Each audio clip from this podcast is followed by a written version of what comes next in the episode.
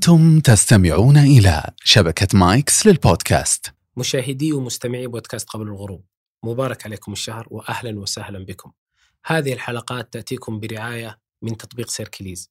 تطبيق Circlys يساعدك تدخر أموالك وتنضم لجمعيات شهرية مالية آمنة ومضمونة. وبكل خصوصية تستلم كامل مدخراتك بدون ما تحس بأي تقصير سواء عدم اكتمال الأعضاء أو حتى توقف أحد عن السداد. وكذلك يحظى البرنامج برعاية من تطبيق زكاتي. في شهر الخير تتنزل الرحمة ويتضاعف الأجر.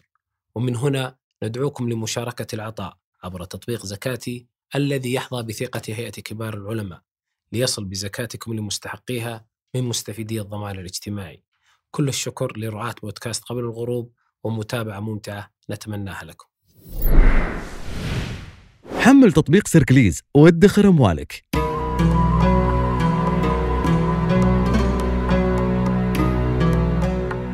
السلام عليكم. آه، ضمن سلسلة حديثنا التاريخي آه، المتعلق بالأفراد والشعوب وكذلك العلوم آه، سنتحدث في هذا اليوم تاريخيا عن نشأة علم النحو ولا يخفاكم أن علم النحو هو عصب اللغة وقد تكفل الله سبحانه وتعالى بحفظ القرآن. ومن حفظ القرآن هو حفظ قواعد لغتنا الشريفة. فنحن نتحدث اليوم بلغة وفق ضوابط وقواعد التي تحدث بها العرب في العصر الجاهلي. آه نرحب آه في ضيفنا الدائم مع فضيلة الشيخ صالح بن عواد المغامسي لا يخفاك يا شيخ أن النحو قد يكون ثقيل لدى بعض الطلبة والتخصصات خصوصا في المرحلة الجامعية. ونحن آه نريد أن نلتمس آه أيسر السبل للوصول إلى الفائدة ولكي تعم أيضا. لو تحدثنا عن نشأة هذا العلم علم النحو. الحديث مستفيض لكن آه، كما يقال آه، الحاجة أم الاختراع. آه، يعني اعذرني من غير محاور من غير مقدمات أستطرد. تفضلي هنا العرب كانوا يتكلمون من غير ما ضوابط وقواعد قد كتبوها فيفيئون إليها. فلنقل كما يقال يتكلمون سليقة. فمثلا إذا أرادوا أن يذكروا الفاعل يقولون ذهب محمد ذهب محمد إلى السوق. مثال. محمد محمد. هم لم يقولون هذا فاعل ولم يقولون مرفوع لكن كلهم يقولون بهذه الطريقة. محمد. محمد. إذا أرادوا أن يتكلم يتكلموا عن محمد هذا بصيغة أخرى يقول أحدهم قابلت ما يقول محمد كما قال في الأول يقول محمدا هذا أنا أمهد للعامة لا أتكلم. نعم بالفتح. إيه. حتى يفهموا القضية. هذا الأمر وأشباهه بقي في العرب كما هو. في زمن النبوة ثم جاءت الفتوحات في زمن أمير المؤمنين عمر بن الخطاب رضي الله عنه وأرضاه. اختلط العرب بالأعاجم من فارس والروم لأنهم سكنوا الشام أي العرب وسكنوا العراق ولم تكن يوم ذاك يسكنها العرب في الغالب. هناك فارس وهناك الروم وفارس على وجه الأخص في في العراق. تغيرت ألسنة العرب. بدأ العجمة تدخل في اللسان العربي. بدأ هذه القواعد التي كنا قبل قليل نتكلم عنها سليقة تخرج. فأضحى الذين أصبحوا يتكلمون دون أن يلحنوا هم العرب يسمون من يلحن يعني من يخطئ نحويا يسمونه لحن يسمونه لحن خلافا على كلمة لحن الشائعة اليوم. في مجال كذا وكذا. يسمونه يلحن. حتى لم يبق من العرب من لم يلحن إلا أربعة. قال الأصمعي أربعة لم يلحنوا لم يلحنوا في جد ولا هزل. الشعبي وعبد الملك بن مروان والحجاج بن يوسف وابن الفريعة والحجاج أفصحهم. الوليد بن عبد الملك هذا استطراد. ابن أمير المؤمنين عبد الملك الذي هو لم يلحن في جد ولا هزل أحد الأربعة. كان يلحن لأن أباه لم يبعثه إلى البادية ليتعلم العربية منهم مثل ما بعث إخوته ظنا به يعني حبا له وإثارا له كان يحبه. كان رجل سياسة من الدرجة الأولى لا غبار ولا جدال في كفاءته السياسية لما أصبح أمير المؤمنين أثبت أنه رجل سياسي. لكنه في العربية كان يلحن فقال ذات يوم لأحد أصحابه يا فلان من ختنك؟ قال فلان اليهودي. فغضب قال ويحك ماذا تقول؟ قال يا أمير المؤمنين لعلك قصدت من ختنك يعني من قريبك من جهة المرأة. مم. قال فلان ابن فلان. فسكت. فهذا وهو أمير المؤمنين. فهؤلاء الأربعة قلنا الحجاج كان أفصح أفصحهم. هؤلاء هذا يبين لك الحاجة إلى علم الحاجة إلى علم النحو. والناس يقرؤون القرآن ويخشى أن يقرؤوه بغير ما الطريقة التي أنزل. لأن لا شك أن رفع ما حقه النصب ونصب ما حقه الرفع يغير المعنى. وبهذا حتى القرآن يصبح معناه لغير ما أنزل له. فكانت الحاجة ملحة لأن ينشأ علم النحو. ولذلك قلت أنا الكلمة العادية الحاجة أم الاختراع. وإن كان قول مبتذل يعني. لأن الكلام إذا عرفه الجميع لا يصبح له معنى يعني. المقصود في هذه الأحداث في هذه الأجواء نشأ علم النحو. كيف نشأ علم النحو؟ في ثمة روايات عديدة. كان هناك أحد التابعين الكبار اسمه أبو كنيته أبو الأسود واسمه ظالم من بني الديل من كنانة من خيار التابعين. وهذا الرجل كان يشاهد يرى تغير ألسنة العرب يحتاجون إلى من يقوم ألسنتهم. لابد من ميزان يضبط به الأمر. في زمن أمير المؤمنين علي بن أبي طالب رضي الله عنه وأرضاه. وفي زمن ولاية زياد بن أبيه على العراق من قبل أمير المؤمنين علي. مما حصل روايات عديدة. جاء أبو الأسود بعدما لاحظ اللحن في الناس إلى زياد وهو أمير الكوفة آنذاك وقال له أيها الأمير إني أردت أن أنحو للعرب نحو يضبطون فيه كلامهم ويزنون فيه قولهم. كلام بهذا المعنى. زياد لم يرى لذلك داع. قال لا. خرج أبو الأسود. دخل رجل على زياد من العرب يريد أن يسأله في ميراث. فقال أصلح الله الأمير. وهي كلمة تقال بداية الحديث. أصلح الله الأمير. مات أبانا وترك بنونا. فغضب زياد. أخذ يرددها. مات أبانا وترك بنونا. طبعا الرجل أخطأ. مات أبونا وترك بنينا. قال مات أبانا وترك بنونا. يا حرسي ادعوا لي أبا الأسود. فلما رجع قال امضي لما كنت قد نهيتك عنه. فأنشأ البواكير الأول لعلم النحو أبو الأسود الدوالي على خلاف في السبب. قلنا فيها روايات عدة. لكن يظهر أن وراءه رجلين يعني أعاناه وجهاه في مقدمتهم أمير المؤمنين علي بن أبي طالب وهو الذي قال له ما أجمل ما يعني جعلت من نحو للعرب يعني طريقة فسمي علم النحو من هذا الاسم فيظهر الذي أعطى الاسم هو أمير المؤمنين علي بن أبي طالب. وأما الواضع له فهو أبو الأسود الدؤلي. ثم نشأت مدرستان البصرة والكوفة. قد يتساءل الإنسان أين بغداد بعد ذلك في العصر العباسي لما بعد بني أمية يعني بعد وفاة أبي الأسود وكذا. لماذا نقول النحو البصري والنحو الكوفي؟ بغداد ورثت دمشق عاصمة إدارية. عاصمة إدارية. عاصمة ملك وليست عاصمة علم. وما فيها من علم يجلب إليها لأبناء الخلفاء لكن ليس فيها العلماء الذين هم يحررون المذاهب في النحو خاصة يقولون إن البصرة والحيرة ورثتا يقولون إن الكوفة والبصرة ورثتا بابل والحيرة. ورثتا بابل والحيرة. كانت حاضرة يعني من حواضر الدنيا آنذاك. قبيل العهد الإسلامي يعني. هذا ما جعل التنازع السياسي ما بين البصرة والكوفة أثمر في علو كعب نحو النحو البصري والكوفي. لأن البصرة معلوم أنها عثمانية. والكوفة علوية. يعني أكثر شيعة علي في الكوفة. وأكثر من ينتصر لعثمان ويفضله هم في البصرة. طبعا هذا يعني نحن نتكلم الآن من قضية تاريخية محضة. نحن مطلعون. ولسنا حاكمون ولسنا مختارون. ولسنا مخ... لسنا حاكمين ولسنا مختارين. يعني لا نحكم أيهما أصح ولا نختار. هذا ليس مكانه الآن. نحن نتكلم عن وضع تاريخي كان قائما.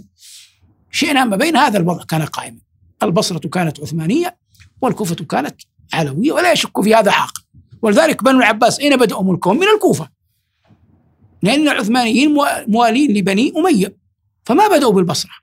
وعلي رضي الله عنه وأرضاه لما خرج من المدينة البصرة قبل الكوفة وأنت خارج من المدينة قبل تجاوزها إلى الكوفة. والكوفة من هنا نشأت جعلت الكوفة علوية. وابو العباس السفاح لما نادى بالخلافة وبويع له أول ما بويع له في الكوفه على أنهم أنصار ال البيت ولم يعني كان عاقلا لم يكن يريد أن يظهر ملكه من البصره لأن البصره ليست ليست ولاؤها لعلي أو لآل البيت. في ذلك الوقت نحن نتكلم عن حقبة قديمة مضت بأهلها ورجالها. نتكلم للاتعاظ للاعتبار وللسرد التاريخي كما نقل إلينا لا كما نريده هذا الذي يعني نتكلم عن النحو. فزياد أذن وزياد يعني تعرف هو زياد بن أبيه. ومن طرائف الأقوال هذا استطراد تحملني. يقولون قديما يعني كان المشاغب الجاني كيف يؤدب؟ الذي يحاول أن يثير الناس. قالوا في زمن آه، عمر رضي الله عنه كان ينزع عمامته تعزيرا. كان نزع العمامة عمدا تعزير يعني لأن العرب ترى أن العمائم تيجان العرب. فيها نوع من الإهانة يعني. فيها نوع من الإهانة. فلما جاء زياد بن أبيه ضرب بالسياط يعني أهل الجنايات في التعزير يضربهم بالسياط انتقل عن محل مسألة أرفع شوي. جاء مصعب بن الزبير أيام أخيه عبد, عبد الله. ماذا صنع؟ كان يجلد بالسياط كما كان يفعل زياد ويحلق اللحى. نوع من التعزير والإهانة. في حسب عرف ذلك العصر جاء بشر بن مروان بعد مصعب. بشر بن مروان أخو عبد الملك بن مروان. أخو عبد الملك بن مروان. ولاه العراق دهرا قبل أن يموت وفيه البيت المشهور. استولى بشر على العراق من غير دم من غير سيف أو دم مهراق بشر هذا أخذ يسمر كف الجاني في الجدار. يعني يضع كفه ويسمرها في الجدار. مدة تطول تقصر ثم يخرجه نوع من حتى جاء الحجاج. فسردوا له هذا كله فعل فلان فعل فلان فعل فلان فعل فلان. قال هذا كله لعب. لا تأديب إلا بالسيف. وأعمل السيف في الناس. هذه أتى بها ذكر زياد بن أبيه. الذي يهمنا هنا زياد هو الذي أيد أبا الأسود الدؤلي في أن يضع علم علم النحو كالقصة التي يعني ذكرناها في قضية النحو. ثم نشأ نشأتا مدرسة. أو نشأ مدرسة البصرة. البصرة والكوفة.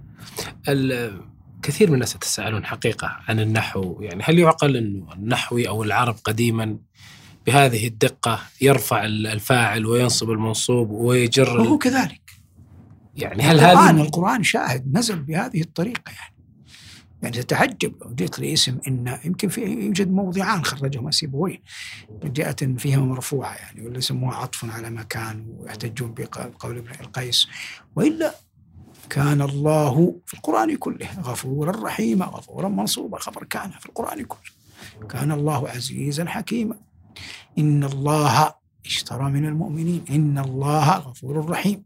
إن الله لا يحب كذا وكذا.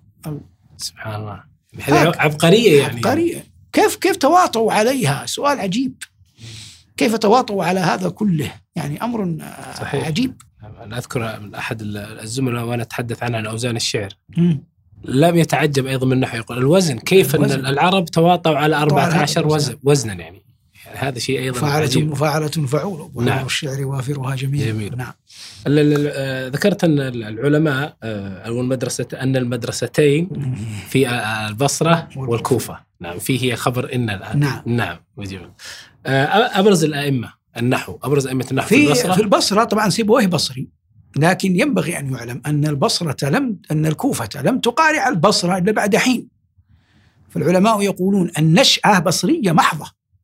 ما كان للكوفة دور. في طور النمو ظهرت مدرسة الكوفة. الكبار الأوائل أبو الأسود وعيسى بن عمر وخليل هؤلاء كلهم كانوا في البصرة. ولم يكن يوم ذاك طبقة في الكوفة موازية للبصرة. طبقة الكوفة بدأت بالكسائي. والكسائي معاصر لسيبويه يعني في طبقة سيبويه تبدأ تعد الطبقة البصرية. فالطبقة طبقة سيبويه أعتقد الطبقة الثالثة. هي الطبقة الأولى عند عند الكوفيين. فأول المنبت لم يكن للكوفة فيها له فيها شأن ليس لهم فضل. الفضل بعد ذلك ولذلك هم أحبوا الكسائي وأعلوا قدره لأنهم يريدوا أن يقارعوا البصرة. وهذه أشياء في أحداث التاريخ ظاهرة يعني يعني منافسة كند للبصرة. ولذلك عظموا عظموا الكسائي فأعظم علماء البصرة بلا شك يعني آه، الخليل يعني باعتباره منشئ هو صاحب علم العروض وهو الإمام الأول الأكبر ومنه أخذ سيبويه ومنه أخذ الكسائي. يعني كلاهما شيخ لهذا وهذا. وكان الخليل زاهدا في الدنيا يعني بعيدا عن مجالس الملوك مجالس الأمراء مجالس الخلفاء. لم يتشوف للخروج إلى بغداد ولا إلى غيرها ولا ما قبلها يعني حتى كان لم يدركها يعني لا ليس له هم فيها يعني. كان يسكن في خوص وينشر علمه للناس وهو أحد أفراد الناس في العلم. أحد أفراد الدهر في العلم العلم أن يقيد أن أفراد العلم أفراد الدهر في الملك رجال أفراد الدهر في العلم رجال أفراد الدهر في الفروسية رجال يختلفون. وصنع معجم العين. نعم. وصنع معجم العين. هذا الخليل على وجه الإجمال يعني أني تكلمت عنه كثيرا. آه ثم الكس ثم سيبويه. فلنأخذ سيبويه. سيبويه فارسي. جميل الهيئة. طيب الرائحة. وهذه الأشياء تساعد على قبول الناس لك. يعني آه، هل الجمال يعني, يعني لا ليس الجمال آه، يعني المحض الخلقي لا لكن عناية الإنسان بنفسه. لكن له له تأثير. له تأثير طيب طيب الرائحة. عناية الإنسان بنفسه الجمال الخلقي متى يتكلم متى يسكت متى يسأل متى يقدم متى يحجم هذا يعينك على نفسه يعينك أن تقبله. هذا الأمر وجده الخليل في سيبويه. ولا طلاب الخليل كثير طلاب الخليل كثيرون. لكن الخليل لم يكن يعطيهم كل وقته ووجهه كلما جاءوا. لكن سيبويه كان إذا جاء معتن بنفسه. حتى لما ذكروا ترجمته قالوا كان نظيفا يعني مبالغ في النظافة وطيب الرائحة. ويعرف كيف يجلس يعرف كيف يسأل وهو صغير. فكان إذا جاء عند الخليل فرش له بساطه وقال أهلا بزائر لا تمل زيارته حتى يأخذ عنه. وهو سيبويه بعثه على هذا أنه جلس عند أحدهم وأخطأ في مسألة النحوية فلما عاتبه أستاذه قال لا أطلبن علما لا ينازعني فيه أحد. وذهب إلى الخليل. وقبله الخليل. وقلنا كان مقبولا هذا شيء من الله. حتى مات الخليل. ثم إنه أخذ يعني في البوادي والأكابر ويسعى سعيا حثيثا وجعل هذا الأمر شأنه وغايته ومطلبه. وكتب كتاب الكتاب ولم يخرجه للناس ولم يرجحه أحد ونقل فيه عن الخليل وعن يونس وعن عيسى بن عمر وعن غيره من الكبار الأئمة. ثم تشوفت نفسه مثله مثل أي إنسان في الدنيا إلى الكمال إلى البشر إلى الدنيا. إلى المال. إلى المال. مم. لاعب في أندية مغمورة يتشوف إلى الرياض إلى جدة. هذه بش بشرية لا تلوم الخلق. فتشوفت نفسه لبغداد لأنه لم يبقى أحد في البصرة ينازعه وليس في البصرة ذو أموال يعطونه شيئا. الحكم والملك أي في بغداد. في بغداد. فتشوفت تشوفت نفسه للذهاب إلى بغداد. أتى بغداد إلى مجلس الكسائي. يومها الكسائي رأس الناس في في بغداد.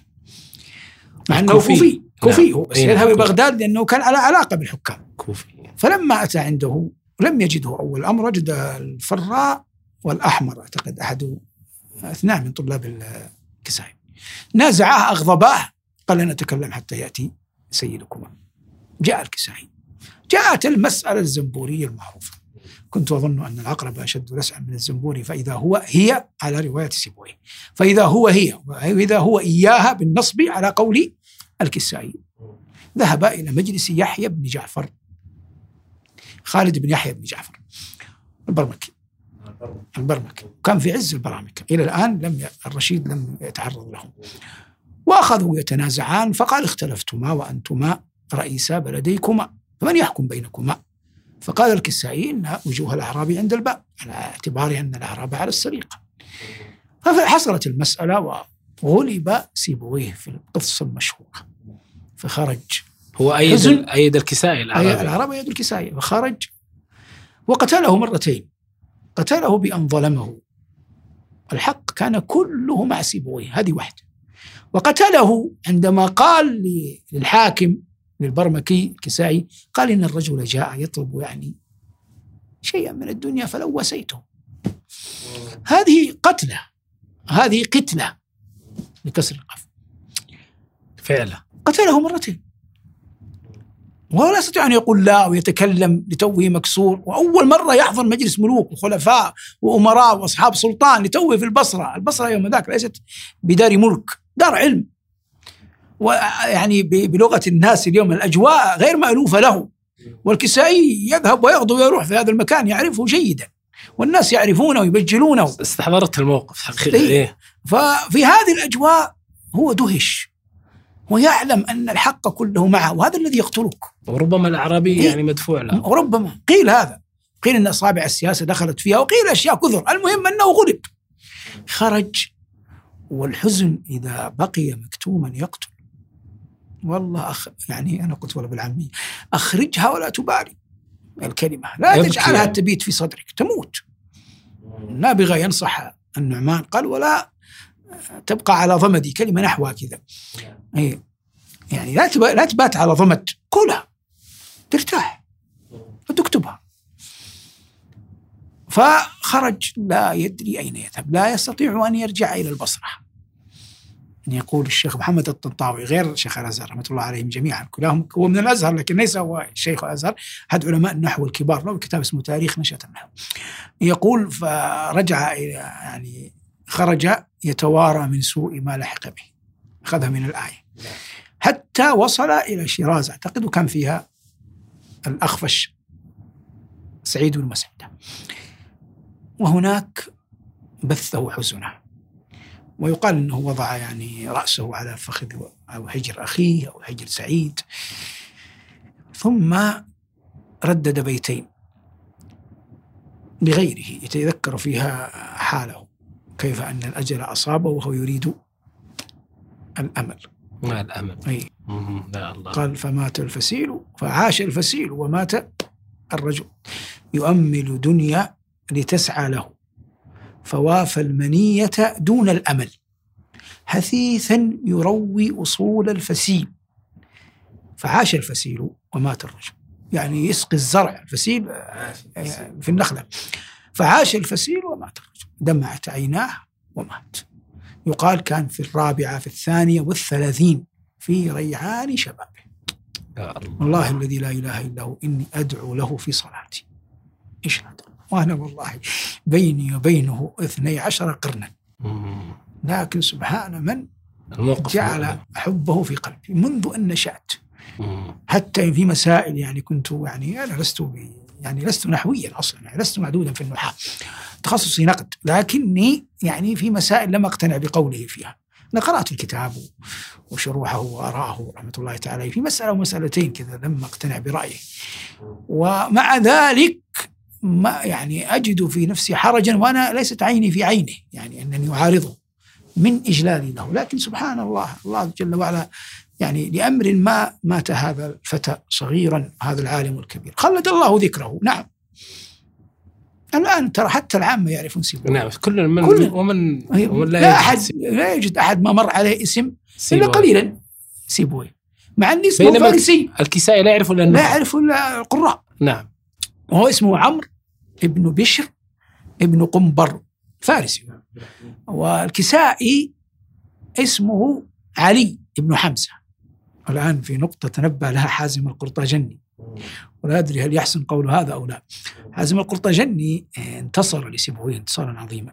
وأنا أجل حازم لذلك أجل حازما لذلك. آه، الآن تنبه من غير يعني تذكير الكسائي اسمه ماذا؟ علي. والك... وعمرو عمرو بن بحر. آه، هذاك اسمه عمرو. بس خذ الاسم الأول. اي نعم عمرو عمرو وعلي. وعلي. علي بن أبي طالب. من الذي اعان معاوية عليه؟ عمرو بن العاص. يعني معاوية شد الله ازره بعمرو أراء عمرو هي اللي نفعت عليا. هي اللي نفعت معاوية. أراء عمرو هي التي نفعت معاوية باتفاق العقلاء باتفاق المؤرخين. ولذلك المأمون قال كان معاوية بعمره. واضح فمعا... فعلي رضي الله عنه بغي عليه في مسألة الخلافة مع معاوية. بغي عليه يعني الحق.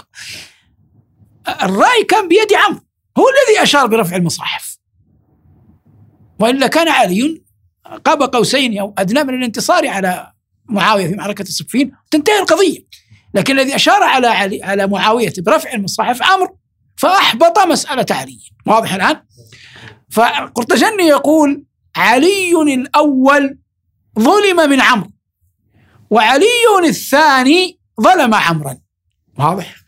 أي واضح الآن؟ يعني عمرو عمرو الذي هو يعني في رأيي ظالم هنا مقيد وليست لا نقول عن الصحابي إنه ظالم لكن مقيد يعني ظلم علي برأي عمرو يعني متادبا مع الجميع. فهناك علي ظلم وهنا علي ظالم وهناك عمرو يعني اتخذ اتخذ طريقا يعني معينا.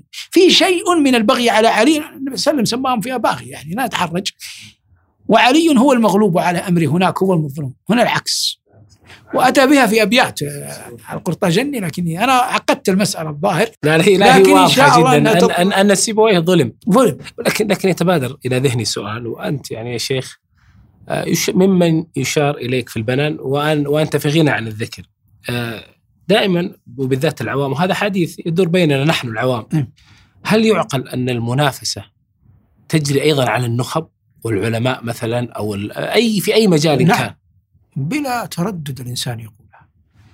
تقع المنافسه ويقع الحسد ويقع المكر ويقع البغي ويقع الكيد يقع بلا شك.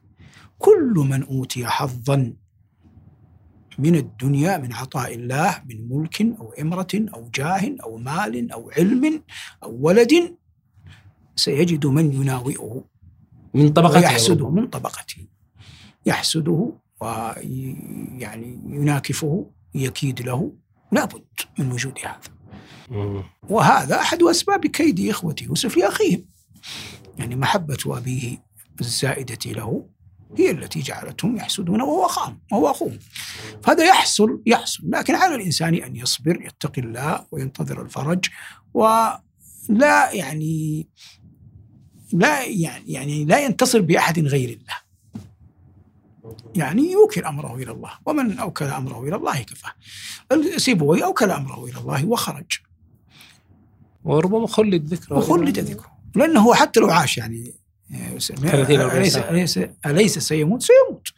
لكن الآن سيبويه سيبويه حاضر وحي حاضر في كل درس علمي سيبويه هذا أحد نحاة ال- نحاة البصرة. نحن قلنا هؤلاء هذا من نحاة من الآن نتكلم نحن عن علماء البصرة. علماء البصرة. من علماء الكوفة هناك كثيرون الكسائي أولهم وهو صاحب المدرسة وهو فارسي كذلك وهو له في القراءات. ومن العلماء كذلك أبا العلاء زبان بن عمرو وهذا بصري. والأخفش. الأخفش في الأخفش الكبير هذا شيخ سيبويه والأخفش الأوسط هو سعيد بن مسعد الذي مات عنده سيبويه الأخفش الصغير جاء بعد ذلك لكن الأخفش الأوسط من بصري. كذلك زبان بن عمرو الملقب بأبي عم أبو عمرو بن العلاء. أبو عمرو بن العلاء الذي قال في الفلزدق ما زلت أفتح أبوابا وأغلقها حتى أتيت أبا عمرو بن عمار امدحه. هذا كان نحويا لكنه عند آخر حياته تنسك. تفرغ للعبادة وحرق كل ما كتبه. حرق كل ما كتبه. هذا أبو عمرو بن بن العلاء. وقلنا قصته مع الفرزدق. يأتي من علماء الكوفة بمقدمتهم قلنا الكسائي في الفراء. الفراء قيل إنه كان يفري الكلام وهو صاحب المقولة المشهورة أموت وفي نفسي شيء من حتى. من حتى. أموت. ليس السبويه دخل. لا لا قال الفراء. الفراء. الفراء الكوفي. مم. قال أموت وفي نفسي شيء من حتى لأن حتى ترفع وتنصب تنصب. وتخفض نعم. كلت السمكة حتى رأسها كلت السمكة حتى رأسها اكلت السمكة حتى رأسها. نعم. بالرفع على أنها حرف استئناف وبالنصب على أنها حرف عطف وبالخفض على أنها حرف جر. معان الله من يسمعنا وليس نحويا. نعم. لكن هكذا قال الفراء أموت وفي نفسي شيء من حتى. هذا يدل كذلك على أن الرجل يعني قد علم النحو كله. ومداخله ومخارجه. لم يبقى له الا إلا حتى, حتى. نحن ماذا سنقول؟ بقيت لنا أشياء وأشياء ما وأشياء. نعلم إلا حتى. نحن لا, لا نعلم إلا حتى. قال أموت وفي نفسي شيء من من حتى. هذه قالها الفراء. ثعلب كذلك كوفي ومن أواخرهم ثعلب من الطبقات المتأخرة. وهو اسمه أحمد بن يحيى كنيته أبو العباس. وهذا رأى رؤيا ولذلك ال- الذين يعنون بالنحو يفتخرون بها وهو أنه رأى النبي صلى الله عليه وسلم في المنام. وكأنه شكى إلى النبي عليه الصلاة والسلام أنه لم يعني يتعلم القرآن ولم يتعلم الحديث ولم ينشئ السنة. مم. فقال له النبي عليه الصلاة والسلام أنت صاحب العلم المستطيل. ولذلك كثير من من ألف في علم النحو المتأخرين يجعل هذه الرؤيا في آخر كتابه. يعني إذا إذا شعر أنه هو أغرق في النحو ولم يتفرق للقرآن مع أن القرآن لن يفهم إلا بالنحو بالنحو نعم والسنة صحيح. لم تفهم إلا بالنحو نعم ولكنه لما يكون يتكلم دائما عن أقوال البصريين والكوفيين والفية بن مالك ويدخل في والخلافات. عالم- النحو والخلافات التي بينها. بينهم يعزي نفسه بهذه الرؤيا التي رآها ثعلب وهو أحد كبار ثعلب هذا لقبه؟ واسمه أحمد بن يحيى كنيته أبو العباس وعمر ما تظنه في وقد بلغ التسعين سنة. كان من أشهر نحاة الكوفة. هاتان المدرستان السامقتان البصرة والكوفة في زمانهما. وقلنا إن بغداد لم تكن دار علم في زمانها إنما كانت دار ملك. يجبى إليها الع- العلم إكرام أبناء الخلفاء وأبناء الملوك وأبناء ذوي الجاه. ومع ذلك يوجد من يحاول أن يجمع ما بين المدرستين البصرية والكوفية ولكل مدرسة خصائصها لكن المقام ليس مقام درس أكاديمي صحيح. محض لكن البيان كيف نشأ هذا العلم علم النحو والذي تكلمنا فيه عن أبي الأسود وعن بعض اساطين المهم كذلك من الفوائد التي نأخذها يعني. العلم يجل لأنه علم. ولذلك قلنا إن البصرة عثمانية. وأبو الأسود سا- ساد في البصرة. مع أنه كان علويا. مم. يتشيع جدا لعلي رضي الله عنه. ومع ذلك أقبل عليه البصريون اجلالا للعلم الذي في صدره رغم أنهم لا يوافقونه في ميوله نحو علي. وكان يكتب على نقش خاتمه يا غالبي حسبك من غالب ارحم علي بن أبي طالب. هذا حب مستديم يعني حب جليل وعلي يستحق. هذا الذي يمكن أن أقوله لكم في الله هذا. اللقاء. جميل جدا. شكر الله لك على هذا الطرح. والشكر موصول لكم أعزائنا المتابعين وإن شاء الله نوفقكم في الحلقات الأخرى. في أمان الله.